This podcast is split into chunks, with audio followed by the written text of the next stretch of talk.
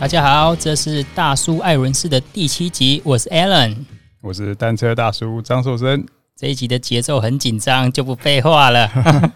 关于功率计，很多网友都有提问啊。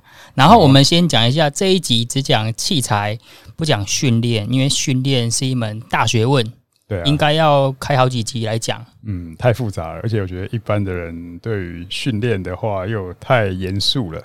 没错，没错，骑车有时候是骑开心的啦。看功率计，买功率计不一定要找老师啦。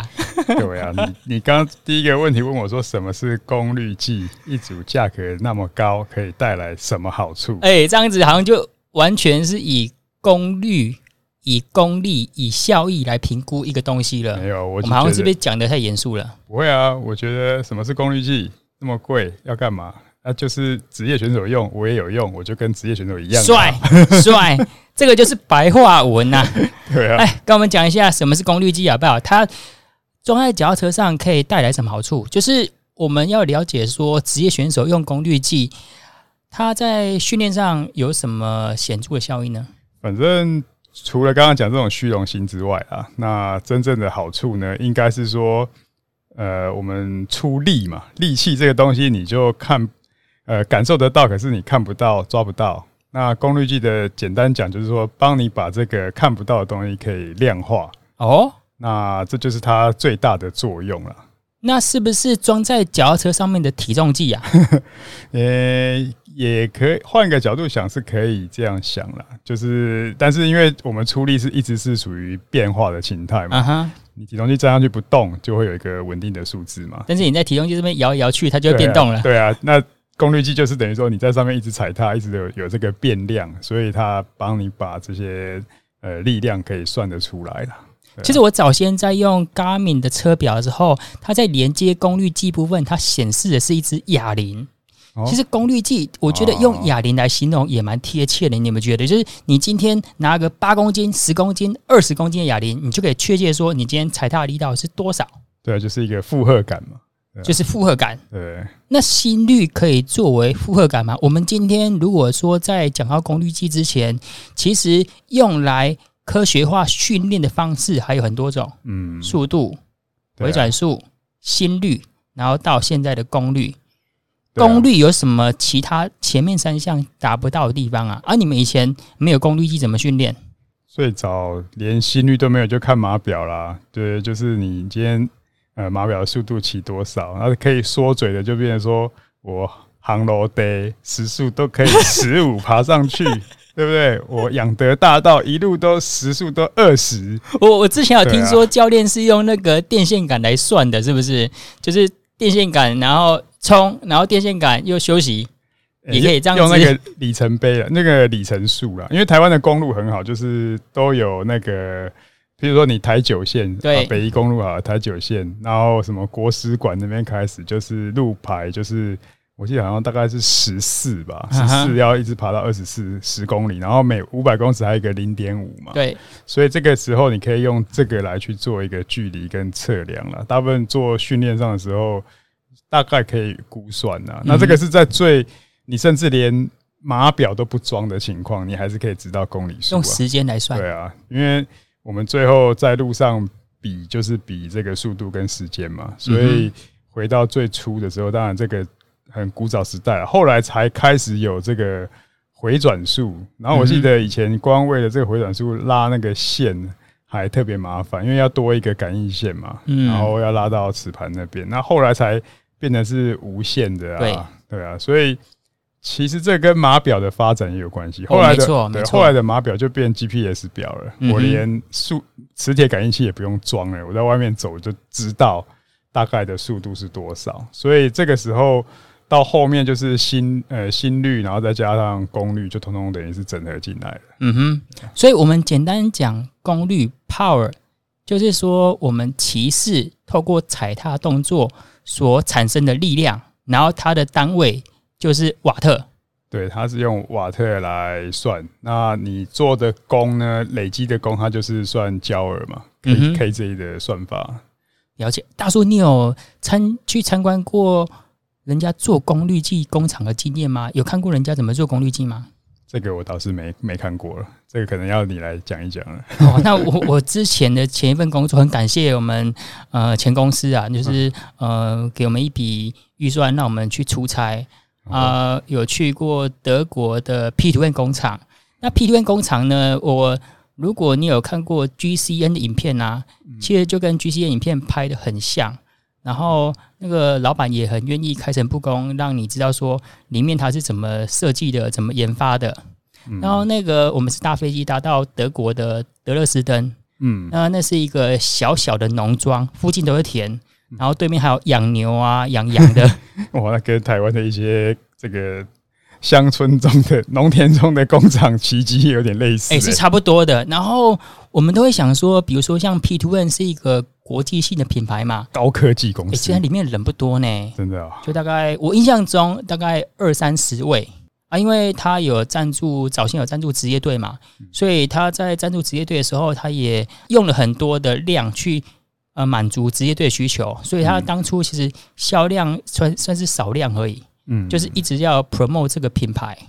那在之前他有去过。中国几间做功率计的，中国反而是在量产还有流水线部分，就是比较完整的。我觉得这个有有不同，因为中国这边我感觉是后来的，从类似 Stages 出来的那个小颗的感应的模组化之后，嗯哼，那变成大量的，就是等于是电子跟这种结合的，也就是说，它并不是真正的一种应变应变规的一个。呃，变量的算法，呃，它是用一个估算的方式。我看到的还是用应变规居多哦。然后我们讲到估算的，估算还有另外的，那是另外一个 另外一个战场了。因为估算的应该说是超级快乐表。然后我我去逛过的是实际用应变规来做的。嗯嗯。之前有跟呃台湾几个有名的电子大厂在谈，有没有可能功率计在台湾做？嗯，其实做功率计没有想象中那么困难。那应变规那一颗可能就是美金一块钱两块钱，没有想象中的说啊，一个一组功率计要做到台币几万块钱，东西很简单，装起来也很简单，要能用也很简单。大叔，你觉得难在哪边？你知道吗？防水啊，是耐候、哦、准确、稳定，而且要塞在一个小小体积里面，所以准确跟反而是不是相对防水来讲，防水还比较困难呢、啊？哎、欸，我觉得有点困难，因为你我们讲到，待会可能讲到一些品牌啊，翠瓜兄应该有蛮多可以分享的。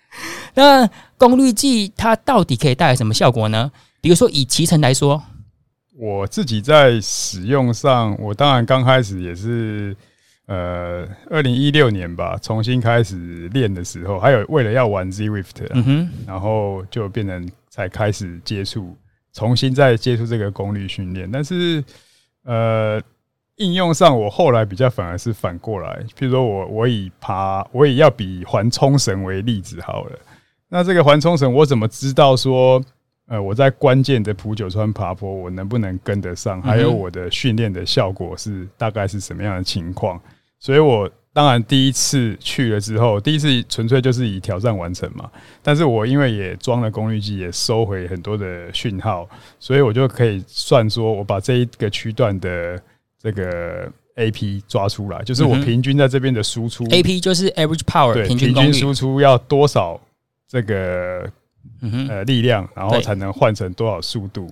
那我今天这一段刚好差不多也是二十分钟，嗯哼，那我等于是二十分钟我的目标训练量，我就可以用这个来去抓反推回来。我在我不一定要每一天到晚跑去普九川嘛，对，就基本上不可能嘛。但是我可以找类似的坡，或者是在训练台上安排类似的挑战。哦，就是可以设一下一个关卡，就比如说我们今天跑步跑一公里要设五分数一样，我们今天就在二十分钟的爬坡，就比如说我今天爬十分钟，就可能可以跟到什么集团的人。对对对，所以那个时候测回来大概要两百七十多瓦。那以你的体重，那时候是容易达成的吗？呃，这个后面再讲，因为那个两百七十多瓦还还是不准的，踩到快乐表的瓦数。哎呀，踩坑谁没有啊？所以害我后来真的是。白白浪费了两年，两年，对，你的人生有几个两年啊？对啊，没有多少个。所以，总之呢，我就今天我要认爬任何一个坡，或是比任何一个挑战的时候，我可以把这个数据反过来，然后变成倒推，对倒推的时候，我在可以在室内训练的时候呢，用这些东西去做一个指标。对，那这样我的训练就更明确、更有效果。所以以功率计入门来讲，大叔你算是晚入门的。对啊，我是比较晚入门的，但是我是在二零一二年，然后爱慕虚荣，我买了一组 九万多块钱的 SRM，然后那个时候我买之前哦，我还从 Amazon 订阅了订购了一本。Training and Racing with Power Meter，神那个圣经啊，圣经。然后我是先 K 圣经哦，然后买了 SRM 之后，带了这两样法宝去找高阿丹。哦，对对对，高阿丹那时候在中部有开一间车店嘛，啊，他算是中部的训练达人，就是功率训练达人之一。嗯，那我也缴了学费。哦，那你知道二零一二到二零一四年的时候，车店有很大的转变嘛？嗯，啊，有一些如果经营不善的，或是觉得自行车业界没有那么好待啊，嗯、啊，高阿丹就是其中之一，转了好像去当神父还是去传教的？传教了，应该不是神父，他是牧师啊，牧师，对对对，对，祝福他，对。对，那那我就变成。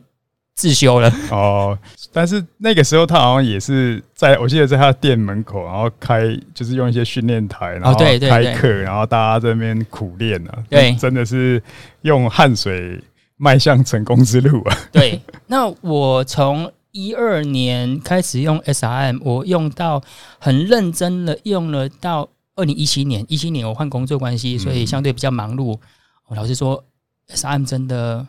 在准确，我们是另外一回事啊，因为准确它很难去用量化，而且很难比较。对，而且你怎么知道这是科学验证过的？对。但是稳定性真的是超级稳，超级稳。而且我用了这五年呢，还没有换电池哦，所以它的电池续航力是蛮不错的。我那一组大概是一颗电池可以用一千九百小时。哦，但它问题很多，就是我今天如果换电池的话，就可能要寄回德国或是澳洲，要等一两个月要吗？要，而且那个整个关税啊，整个运费打下来，可能换一颗电池，我没有换过，但是可能要接近万元。哦，他好像听说是顺带帮你保养跟整理嘛？对，有这样子吗？这个都要另外加费的，检检测一下吧。嗯，对，因为可以补充一下，就是说这个准确跟稳定性哦非常重要，因为。你不能说每一次开机，我昨天练了，跟我讲说这是两百六十瓦，今天练了，结果它突然就变成瓦数跟昨天有差异。如果差一点点，你还可以接受；如果有大的差异，那就会问题很大。那我用的那一组，二零一六年讲白就 Stages 就有这样的问题，然后它会发生这样问题，就是在电池快没电的时候，对它的瓦数居然就是会。我忘记是比较降还是比较升，然后应该是比较降。然后那那一阵子我就觉得怎么特别辛苦，原来是电池它快没电了。对。然后因为我为了这个，我去买一个那个三用电表，哦，来测电压就对了。对，而且也研究那个 CR 那种二零三二不同品牌会不会有差异？对对对，哎，会有差异呢。对，然后就每每一颗每一颗量，然后去看这个东西，其实就就变成说。电子的东西就这样麻烦，它每一个细微的小细节都产生一些不同的结果。后来就是经验上，就是 Panasonic 比较稳。那因为有一阵子我去贪便宜买那个网络上那种一颗一块钱的，一颗两块钱的都有便宜的，但是后来发现他们的稳定度跟耐久度就很麻烦。然后你常常拆那个电池盖，然后 Stage 的电池盖又是一个雷。就是它的那个防水垫圈跟防水性会变差，所以就容易损坏。所以功率计最重要两个，包括说准确跟稳定啊。我们如果用射飞镖来形容，准确就是每一次都射到那个靶的红心，嗯，那这很困难嘛。对啊。啊，稳定呢，就是你每一次都射在同一个地方，即便没有射在靶心，但是每一次射在同一个地方，这个叫稳定。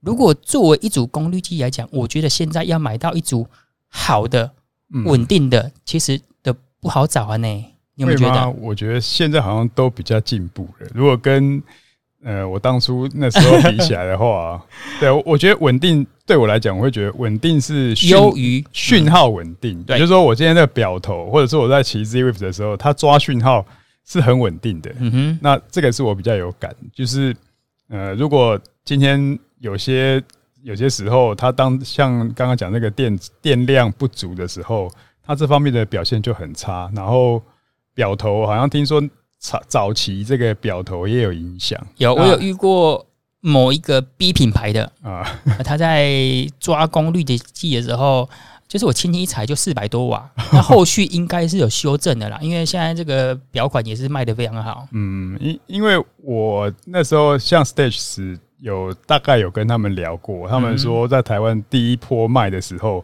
本来是大卖热卖的产品，可是就是因为有很多的小问题，所以变得大家对他的信心就变弱了。那其中一个问题是，他跟 Garmin 的匹配，Garmin 的那时候国外的韧体更新速度比较快，对，那台湾更新速度慢，所以就变成说很多的朋友是。呃，表头抓不到讯号，或者是很不好抓，那就会觉得说，这个怎怎么用起来，其实真的是只剩下那个 logo 是 Team Sky 有在用，就觉得其他的效果好像就就打打了很大的折扣。欸，大叔，那你现在在骑 Zwift 嘛？所以你等于是说有功率计，也有智慧型的训练台。对。那如果作为一位预算比较有限的车友，你会建议他从哪一个品相入手呢？我会觉得要主要是看你自己，呃，室内骑的多还是室外骑的多。嗯、我后来我因为我那时候一开始接触 Zwift，然后我也想的想要一鱼两吃嘛，对，就是说我可以骑 Zwift，也可以外骑的时候，因为我我会想到说，如果外去去外面要测一些东西，可以收回一些数据，嗯、所以我就选择 Stages。嗯、可是这这笔预算用下去之后，我发现。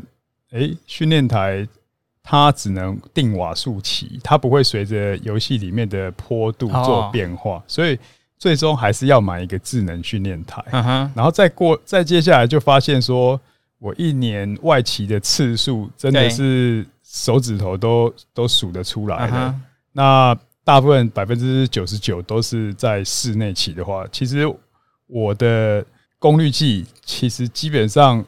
放在那边很很少用啊，哦，然后就变百分之九十九都是靠训练台来来做这个功率训练训练的记录。这样我听起来感觉买智慧型训练台的重要性优于买一个功率计，因为现在新款的智慧型功率计啊，它都已经有搭载就是相对稳定且准确的功率计了。对啊，就是以训练台啊，室内训练台来讲的话，就是呃，基本上。那我我那时候又是也用过好几个品牌啊，嗯、像 Kicker 也有算是不是、嗯、呃，应该是 Snap 对。瓦户的 Snap 不是 Kicker，、嗯、但是就是瓦户系列的 Kicker Snap 就是假轮子的。对，然后那个后来就是用 Neo，嗯哼，那 Neo 就是很算是对我来讲，我觉得哇 Neo 很准，可是是属于痛苦表，所以这个时候我才知道原来我的 Stages 是快乐表。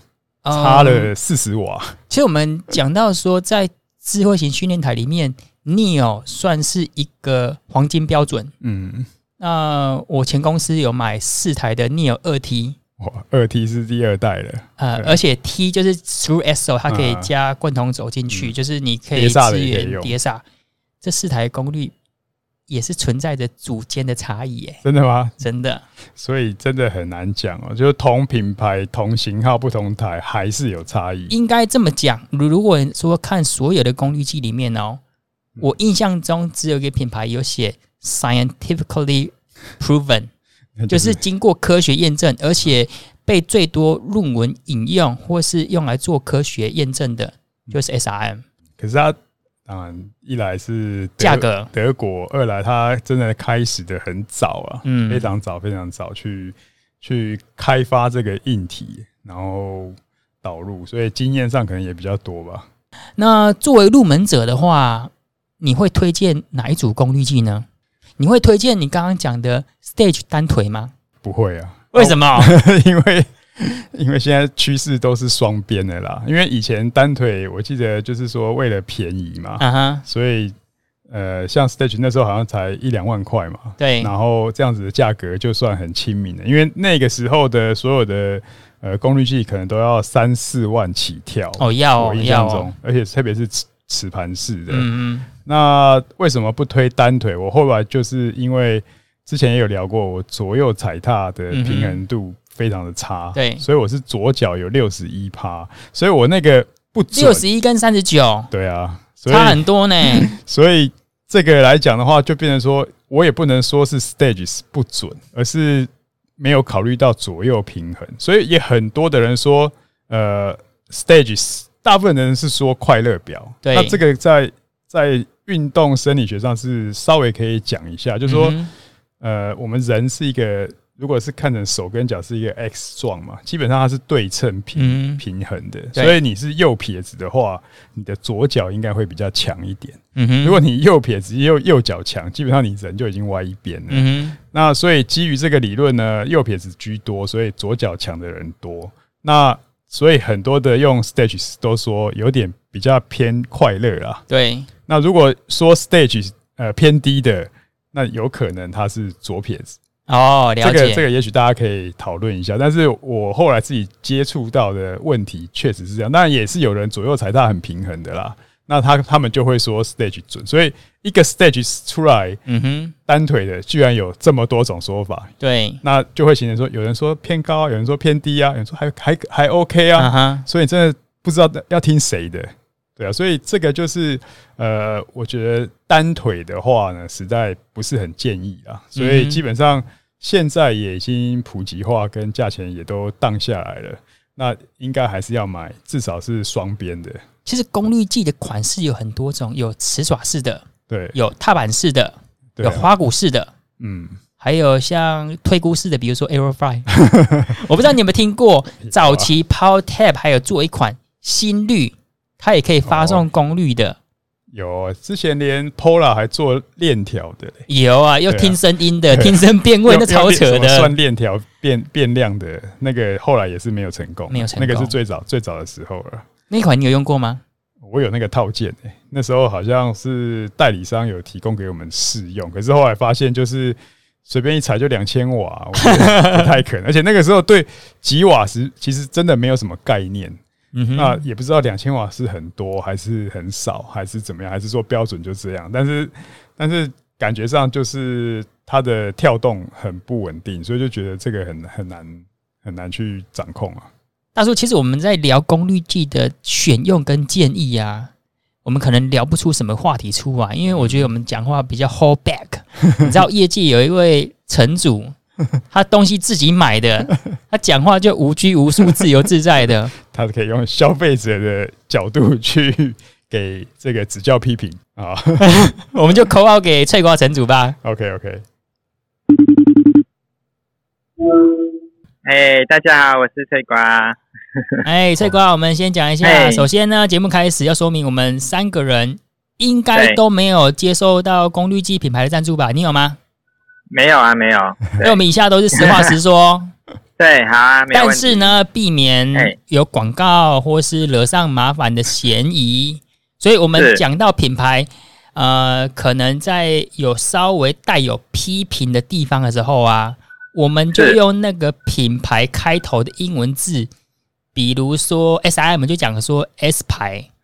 那那 Stage 怎么办？S T 牌。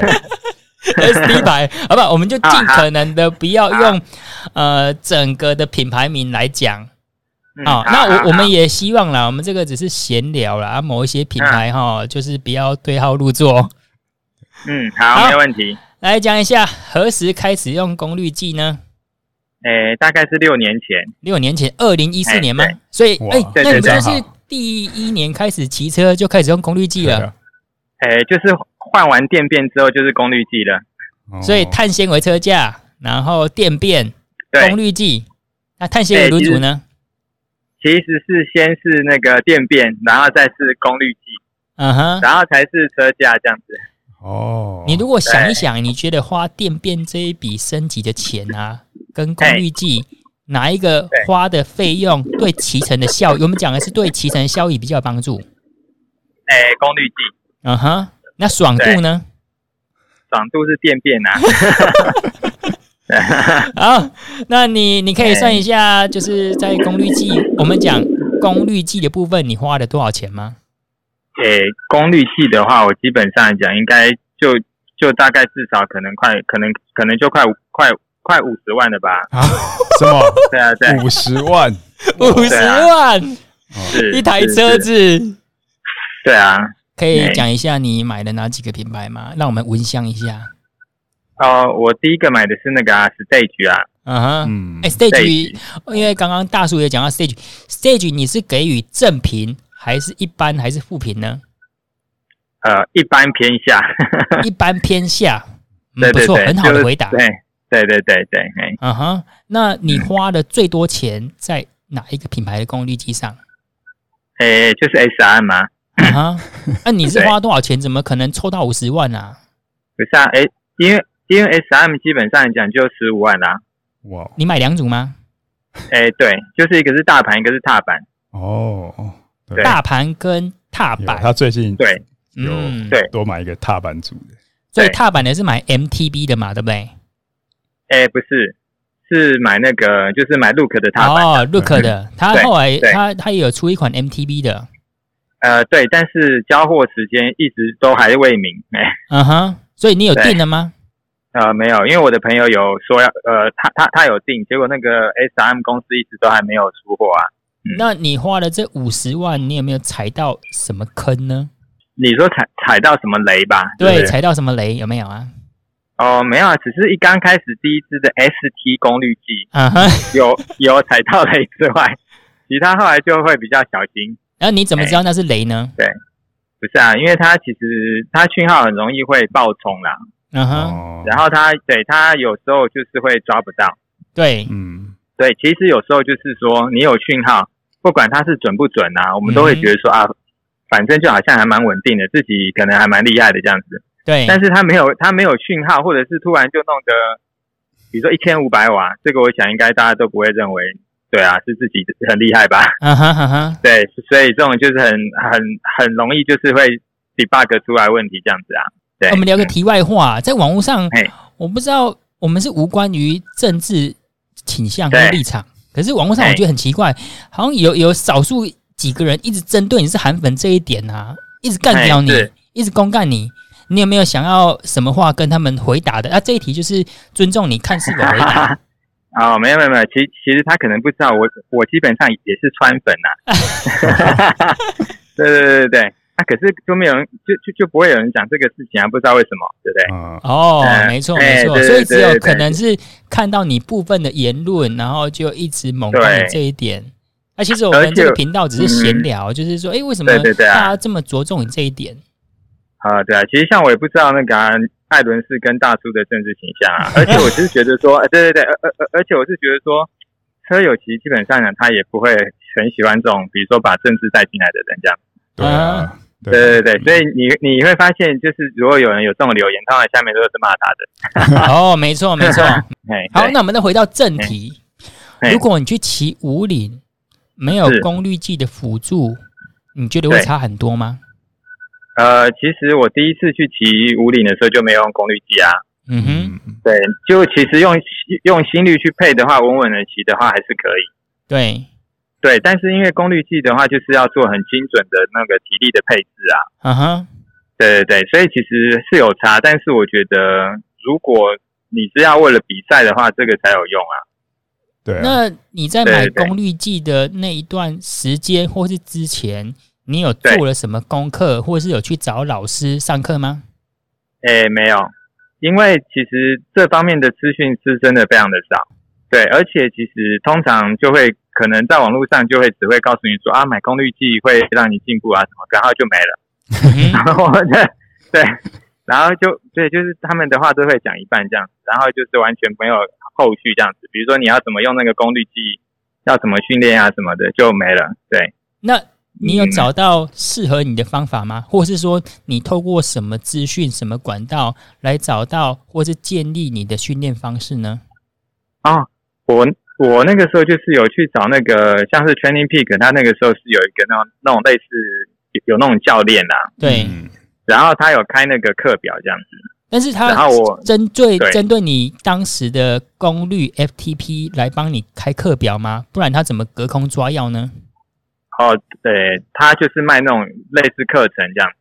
嗯哼。然后他对，然后他的名称就是说，呃，在短时间之内，比如说呃两周之内提升你的 F 呃不哎对，就是提升你的 FTP 多少之类的那种课程。哦，了解了解，对对对我我大概有印象。套装套装的课目的性的课程啊，他们对对套装目的性，对对对，然后就是它不是客制化了，哎对对，它不是客制化，不过你是可以写信去问那个教练问题啦。这笔钱你觉得花的有值得吗？哎，有值得啊，但是也知道自己其实练不上去。对，其实很多买了功率计，其实包括我一样，因为高阿丹其实是蛮严格的老师。想起他那个名字，单车模式，对不对？没错。翠光，你最近有买了瓦护 Kicker Bike 嘛？对不对？对对对。搬到楼上了吗？开始用了吗？有有有有，我我已经骑了大概两天了。哎，那你也有 Kicker 智慧型训练台？那我我们现在不要讲说 Kicker Bike，我们就单纯讲智慧型训练台。对于预算有限的车友啊，你会建议他先买功率计还是智慧型训练台呢？呃，现在当然是先买功率计。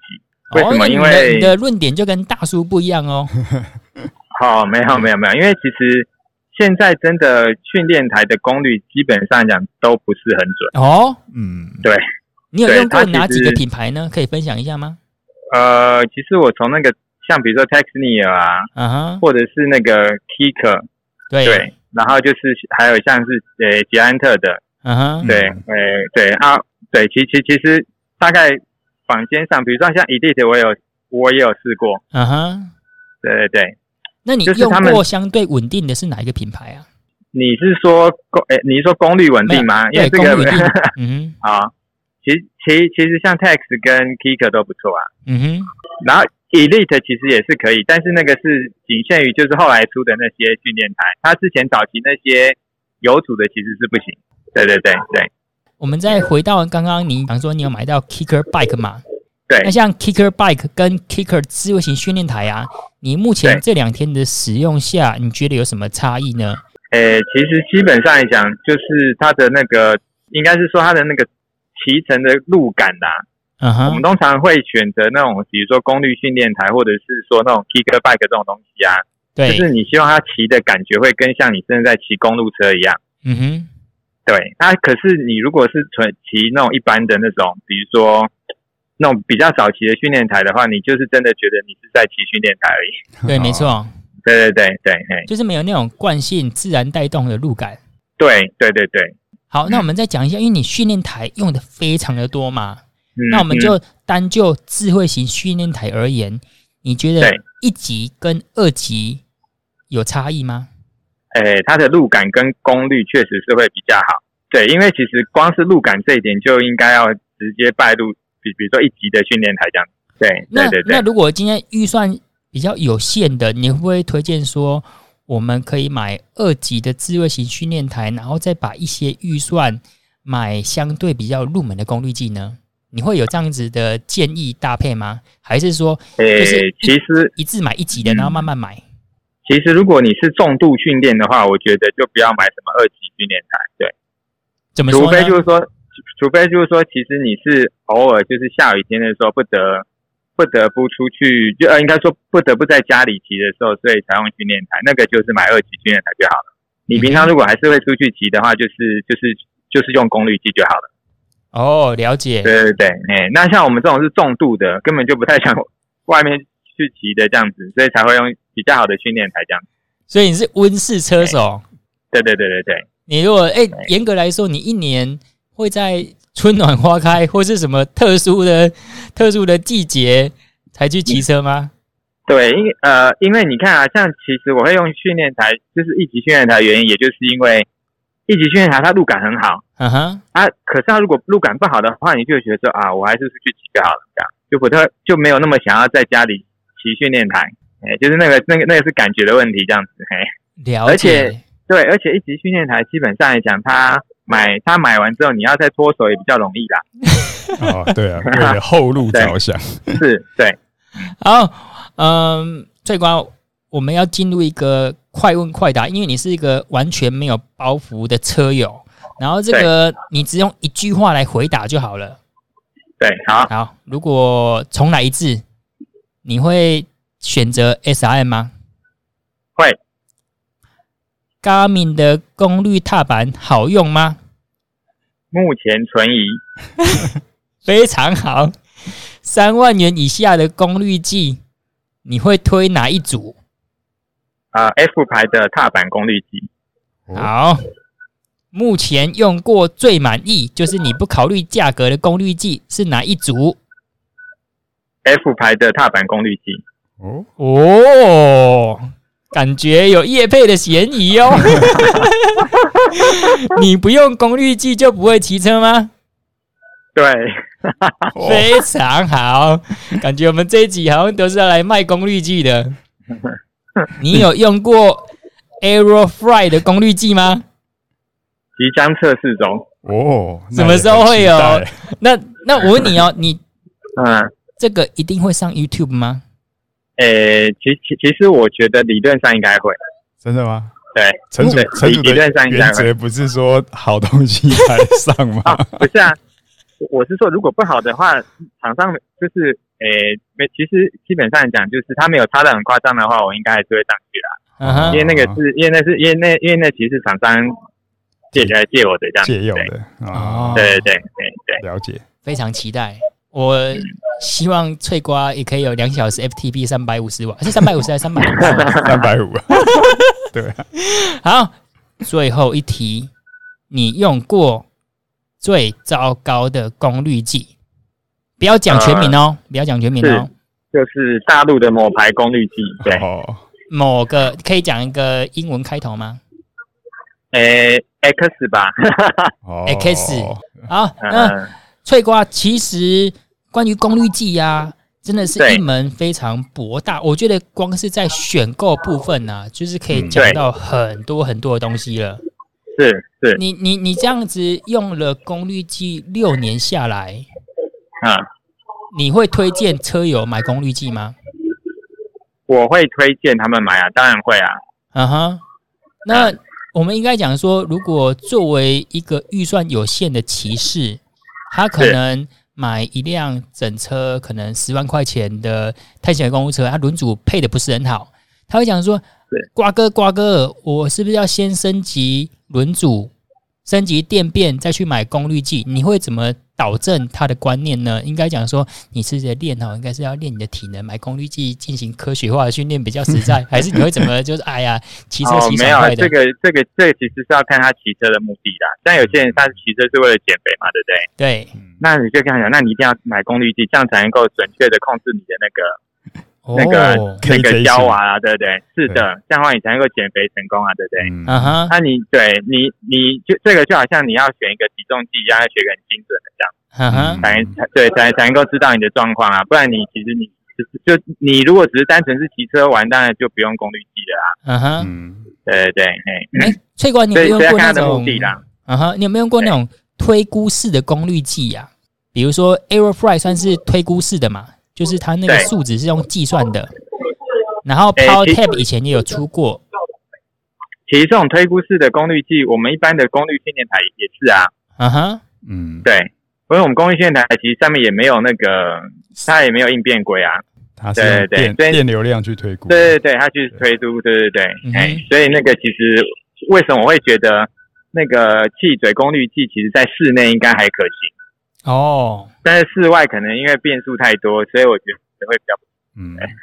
那你用的功率这么长的时间，因为之前有一派的教练会说，用了功率计就要把心率带给丢掉，不要再用心率。你支持这个概念吗？呃，其实我觉得心率还是要稍微看一下啦。其实重，其实呃，因为重点是说，你你有你有时候那个心率跟功率它那个区间不太一样，就要去找出到底是什么问题啊。嗯哼。对对，像我其实对啊，对，像我像对像我太严重，有可能就是另其中一边有问题啊。嗯，没错，对对，多一个数据，多一个验证啊。哎，而且有时候就是心率的话，其实有时候在比赛的时候可以知道你当当天的状态是怎样。嗯哼，因为对，因为你心脏老实讲是没有办法自己控制的嘛。对对对对对，哎哎，那我们刚刚都一直在讲到那个功率计的部分，那像。功率计另外一个显示器车表也非常的重要嘛？那你目前呃你在用哪一个品牌呢？我主要是用瓦虎比较多啊。啊哈，用起来还 OK 吗？诶、欸，是还 OK。对，那因为其实、嗯、不好意思，你。因为对对对，因为其实它就是可能比较跟功率比较有有关系的东西，会比较整合在一起啦。嗯哼，嗯，对。那你的分析软体是用哪一套？我的分析软体就是用那个啊，其实有就是用 Training Peak 啦、WKO 四这些啊。嗯、呃，WKO 你是用桌机版的吗？还是用网络版本的？哎，桌机版。哦，所以你也都花了不少钱呢。那你自己是做功课吗？因为其实，比如说你现在是用 WKO 四点零还是五点零？呃，现在是四点零。啊哈，还没升级。对，对，因为诶。应该这样讲，如果是那种教练的话，应该可能要做更细的分析啊。嗯哼，嗯。可是我们其实没有要没有要到这个程度啊。呃，那可以，因为我们今天这一集没有要讲到训练的部分嘛。对。但是我们也想要让呃一些呃听众知道说，我们看这些功率数据，你最简单的是怎么看呢？你说我说最最简单是怎么看，是不是？对，你怎么得到说，哎，我今天这个训练是有效的？训练 对，等一下，这个这个这个是不是就已经真的讲到那个了？已经讲到训练了，没错，没错，就会有人就会就会有人在下面留言说，为什么不找那个自行车的教练之类的？哎，没错，哎，对对对，这个是一个很好的话题耶。那你有没有找教练呢、啊？就刚刚讲到说你是没有找教练的嘛？啊，你是算是呃半路出家自学而成的啊、呃？因为主要是因为我我自己的本业是在做资料库的啦，嗯哼，所以资料分析这个部分我是还行。对，那所以其实我没有找教练是是是这个原因啦。但其实我是觉得我是觉得要找教练。对，我我我是觉得如果是真的想练的话，是找教练，因为我自己的经验已经告诉我，我我我应该是没有办法去 训练我自己。是啊，对对对对对。哎，那你会不会觉得说我我是那种？训练不起来的体质，像我有时候这种自怨自艾啊，就是啊，老师开给我课表了，然后我那个 training and racing 那个圣经我也看了，但是他那个动不动就是弄个两三个小时的，然后我们又是假日车手，怎么搞得起来啊？其其其实其没有，其实我到后来就是就发现到说，诶、欸，那个那那个训练其实没有办法，就是他他他没有办法是一个线性的这样。对，像像比如说我我我我我我之前看过一个课表是说几周之内增加二十瓦嘛，对不对？嗯。啊，第一第一次真的是增加二十瓦，嗯哼。可是你第二次就其实就做不到二十瓦，它就慢慢的就递减这样，它的边际效应，对对对，对。所以对，那当然啦，他的那个课表其实它就只是课表，然后也没有人会跟你讲说那到底要怎么办才能够再突破啊？因为也许是真的你的天花板到了这样。哦，所以我是觉得说是真的要有一个教练去分析的那个资料这样，对对对。好，翠瓜，我们用最后一个问题来总结，因为现在功率计有很多的形式嘛，有踏板式的，就是你刚刚最推崇的踏板式的，是。有齿爪式的，就是英文叫 Spider，对，还有花鼓式的，对，还有像 Aerofly 这种推 鼓式的，是很多种形式，呃。我们作为初学者来讲的话，你会推哪一种呢？其实初学者一定是对踏板是会比较容易进入这样。嗯哼，对，因为它容易取得，容易装。大盘是虽然它是说很准啊，可是重点是一般初学者就根根本不可能自己去换那个东西。哦，对，对，那就已经加深了他就是更不想要去用功率计这样。对，哎，那可是踏板你就是跟人家借个踏板来装一装。除非这个人连卡都不上，那就不用讲啦，对不对？哦，没错，没错。所以这样听起来，就是你对踏板式功率计蛮推崇的，诶。因为我觉得可能之后的踏，就是可能都会，就是一般的那种，比如说大盘的功率计会会会会会越来越少，因为因为它太客规了，而且就是我们会有很多的那种不同的大盘的那种需求，这样子。对。哎，那我小那我小声的问一下，刚刚讲到 G 牌的功率卡踏，你目前抱持着怀疑是基于什么原因呢？呃，是基于它它有些数据是呃，我对的结果是准，可是在在我的 Wattbike 上是是是有点偏高的啦。哦，对，所以但是我还不知道这到底是是什么原因这样。嗯哼，嗯哼，哎，因为我的踏因因为我的踏板都会跟我的 Wattbike 去比。基基本上来讲，都还蛮一致的，它都是可能是差大概一两瓦。对，那可是很奇怪，就是说，它比如说跟 SRM 去比的话，那个 G 牌的 S 跟跟 SRM 去比的话，哎，其实又又差不多这样子。所以我就想说，奇怪，这到底是怎么回事？就理论上来讲，应该是不可能会有这种不一样的的误差这样子啊。嗯，没错。嗯，对对。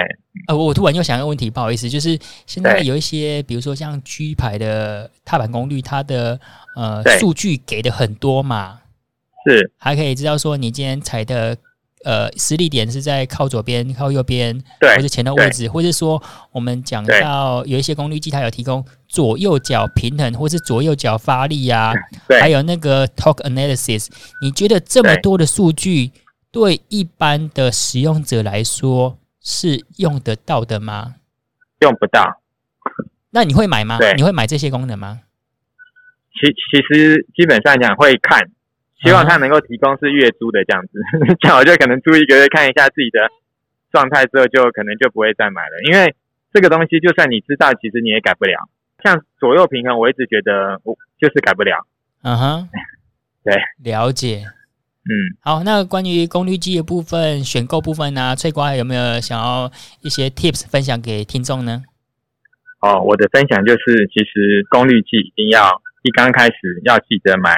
牌子比较老、信誉比较好的功率计，嗯哼，对我们，我们之我们会之选之之所以买 F 牌功率计，其实也是大概之后有一些心得之后才会有一些对照，不然一刚开始的时候，其实还是会建议就是说买那种大家大家普遍都在用的那些准确的功率计，还是比较老，他们做功率计做的比较久，这样。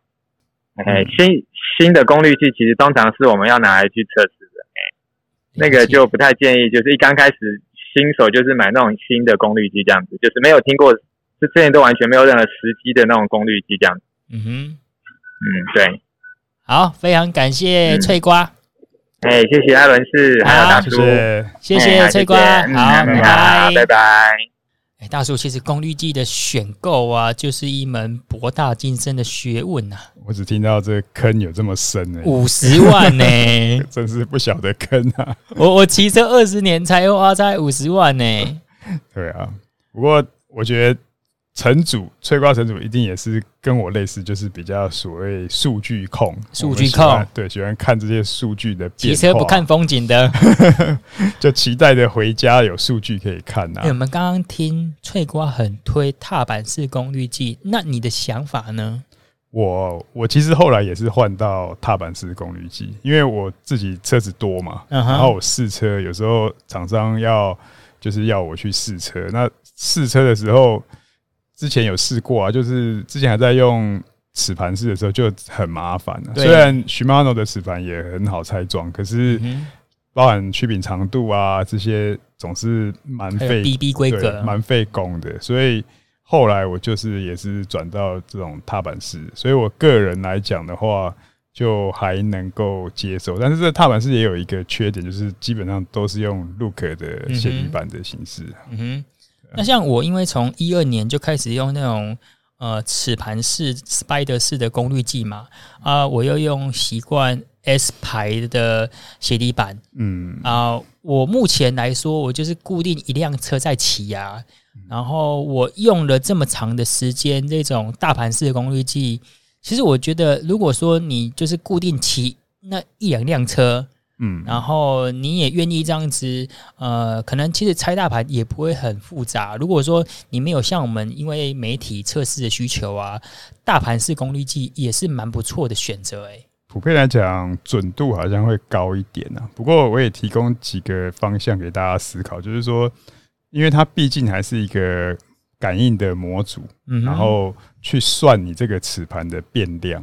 对，所以这样这个齿盘最好这个材料是单一的就好了。哦，如果你像有些 S 牌胶合的，它外面那一颗那个层很漂亮，其实它是胶壳，那这个可能耐用度上面就会多考虑一下。之前有一位很有名的自行车 YouTuber Shane Miller，他花了很长一段时间就在指证说 S 牌的有用到 S 牌曲柄的功率计，嗯，可能会不准。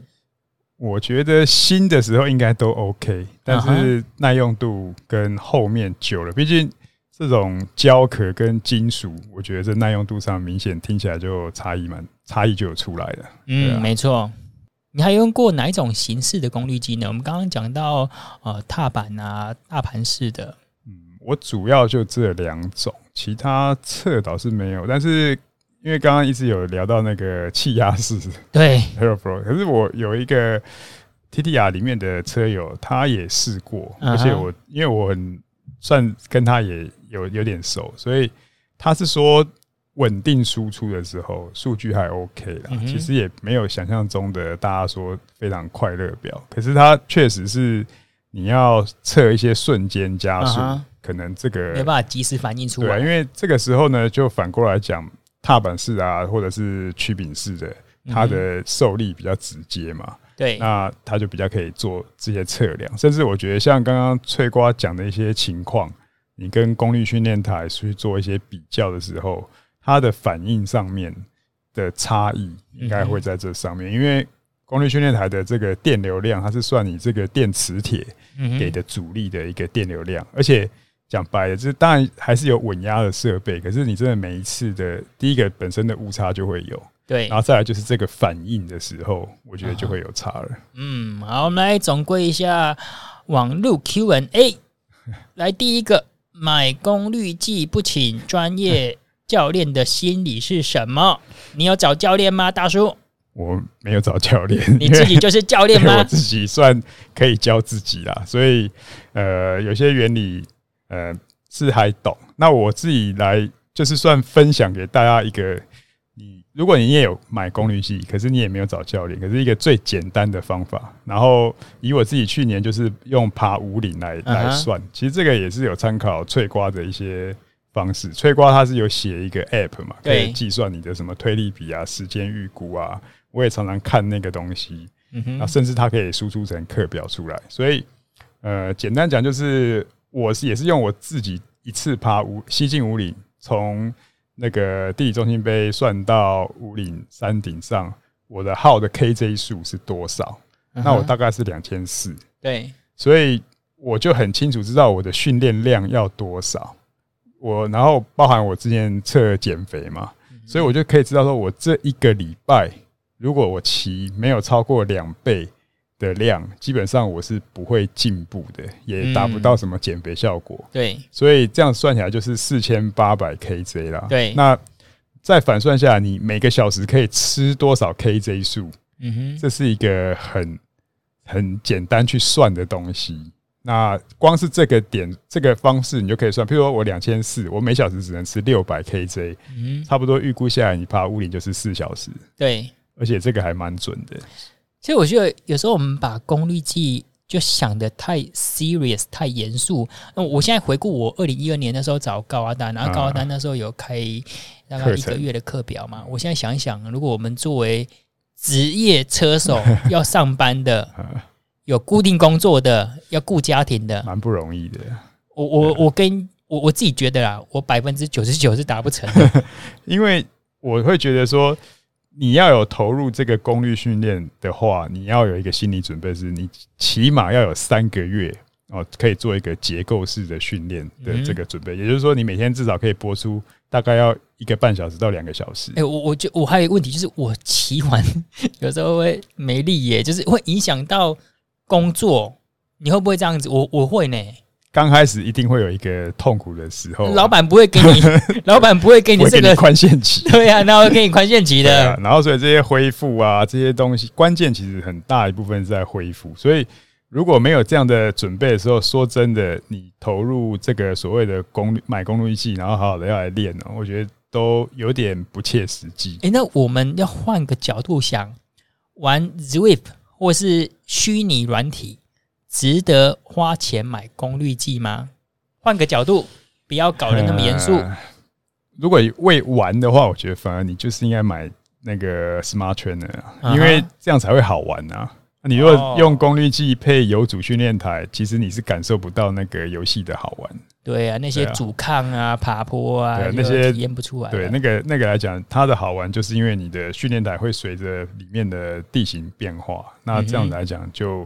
有比较多好玩的成分在里面，所以反过来讲，刚刚那个那个情况是说，你要呃为了就是买了功率计之后就要请功率教练，除非你真的是很努力，比如说你要达成一个目标，铁人赛的呃二二六啊一一三比较大的目标，那我觉得这个应该是要投资。对，但是如果你今天只是买来好玩的话，说实在，请不起那个教练，甚至跟你买不买功率计，好像也没有太大的关联呢。对啊，我们常常在职业赛，像 Chris Froome 啊，大家戏称他为大表哥。对啊，你觉得功率计在公路赛应用效果真的这么显著吗？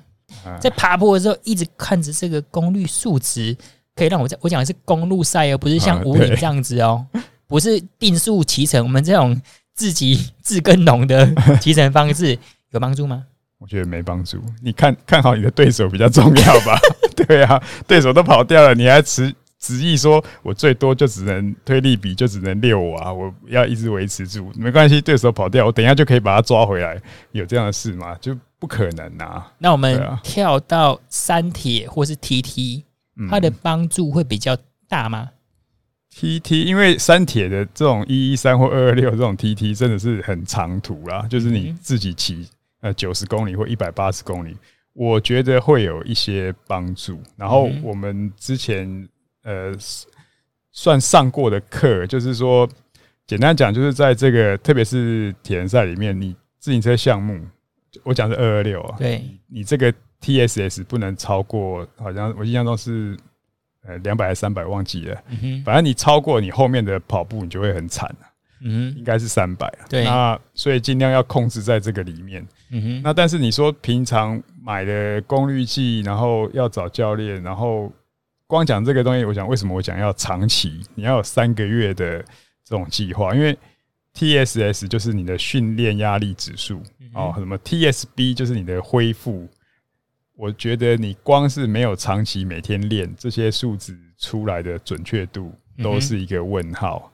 那特别是像我们这种呃奶爸型的，对，家里有小朋友，家里小朋友越小，你越无法控制，嗯哼，搞不好他有呃生个病啊，然后要让你这样子要照顾他，或者是有很多杂物啊，嗯，人家拍油漆，对啊，所以要就是有时候要一打二啊，嗯、然后这个光这个 TSS 我就不知道 怎么算了，嗯，没错没错，啊，TSS 就是训练压力啦，对啊，Training Stress。所以经过你经过这个训练之后，你得到多少的这个压力指数，然后疲劳跟积分去算，然后他预推估你可以就是恢复或者是疲劳状态。如果你是长期在呃有一个训练目标跟计划来做的话，这个东西是还还 OK。但是最最怕就是说我一个礼拜随性的骑，那这样子来讲，其实本来就没有太大意义。嗯，了解。好，下一题，功率计。校正，校正啊！校正理论上，在我先讲智能训练台好了啊。智能训练台的智慧型 Smart Trainer，就是因为它里面有皮带，然后也有电流阻抗控制电磁铁，所以有些会叫你校正，是因为你要教会这个训练台什么叫做零，或者说什么叫做现在的状态，然后它才能够反推出来后面的瓦数。你刚刚讲到关键字就是。归零嘛，对对对，英文就是 zero offset。其实，呃，在功率计里面，我们要定义两个名词，一个叫做归零，嗯，另外一个叫校正。对，就我知道，我用 SRM，SRM 它确实需要校正，但是那个是回到一个维修中心。那早期我们是跟升阳买的公司货嘛，升阳那边有，我记得是二十公斤的砝码去吊的，然后它才能够进行校正的动作。一般来说，消费者。他们用现在大部分的功率计啊，是就我知道是不用进行校正的。对，因为校正这个东西就形容应该是说弹簧，沙发椅的弹簧，你坐久了它都会变形，都会弹，弹性疲乏嘛，或者是你睡觉的弹簧床。那应变规里面的一个关键也是类似这样弹簧的东西啊，所以它就需要去做一个校正的动作。那但是归零大部分就跟环境比较有关了，譬如说是温度，常常。以功率计来讲，以前就是有些还甚至没有做到温度补偿，然后爬到高山之后呢，还要重新校正。我好像印象中不知道哪一排啊，还是不方便讲。对，好，在下一题，这个问题很难回答，包括业界人士也回答的会很模糊。就是你怎么知道你的功率计，不管是在归零或校正后啊，是准的？嗯，其实刚刚翠高也讲了很好的观念哦。我们刚刚讲到很多的 Smart Trainer，嗯，Tax、Wahoo、Elite，这些都是顶尖中的顶尖。嗯、他说顶尖中的顶尖还是存在着差异。对，大家都讲说我的功率计是在正负一或是正负一点五以内嘛。嗯，那似乎 有什么误会？对，其实很多人都讲说我是自己跟自己的。对。这个才是最难的，你自己怎么跟自己比，然后怎么验证这个是在两趴或一趴以内？那其实要回答说，呃，怎么知道功率计？像像以我来讲，我后来怎么知道我的 stages 是高了四十瓦？嗯哼，对啊。但我先声明，这不是他的问题，是左脚平衡的问题哈。那呃，就是因为我换上换上 Neo 嘛。然后我当我在踩的时候，我的车上我有 Stages 功率计，我也有 Neo 的数据，所以我可以借由两个表头横向比较，对，两个表头去把这个数据抓进来，然后我通通丢到 WKO，然后它有一个 Raw Data，然后你直接把 Raw Data 再丢到 Excel 里面，做最简单的就已经可以出图表了。所以这个来讲的时候，其实那个数字说真的，所以刚刚为什么有提到说心率也是一个问题？嗯哼，当你知道。心率一百四，平常就应该是对不对？应该至少有一百九十瓦啊。对，那为什么这么特别高，或者是特别低？然后后来还有一个比较呃土炮的方法啦，就是说我固定踩一个齿轮比，然后踩一个回转，然后在譬如说 Zwift 同一个平的路上，那理论上正常是多少？它会有一个数字，因为你把很多条件都限定之后，那只要这个数值，你这个只是一个。体感上的观测呢，然后你如果详细要做，还是要做我刚刚那样子，就是说，呃，同一趟课程，同一趟那个呃团体，然后把这两个数字不同的表、不同的功率计抓出来的数字，然后抓出来比对，然后这样子之后，你还还可以做很多不同的比对。那像我们这些业内无聊人士，对，常常就会去玩这些东西，然后所以。反过来到玩到一个程度的时候，我后来是发现，连 Zwift 里面它的控制，像它开 ERG 模式也会不准。嗯哼。那我的推论是因为它要控制那个 ERG 模式，可能它的电流量是不准的。嗯哼。所以它的反出来的瓦数可能也会高。那这个也是我先透过呃 Neo 跟我的踏板做比较，就变成我踏板已经准了嘛。我换换这个踏板好准了，结果踏板来做。ERG 模式的时候，两个又不准了，嗯，所以就一定可以找出有问题的那一边。了解，我们今天讲的这个功率计的选购啊，以及要闪开什么雷啊，是一个蛮大而且又不容易很详细回答的。如果你确实有什么问题的话，你可以私讯给翠瓜。对。找脆瓜就没就 OK 了。他买的种类比我们更多，应该是买的比较多，五十万块不容易耶。可能，而且他哦，他他买进来他不会卖掉，所以还可以再测试，也可以跟他买哦，买二手的。好，我们进入到下一个，就是呃，Podcast 的 Q&A。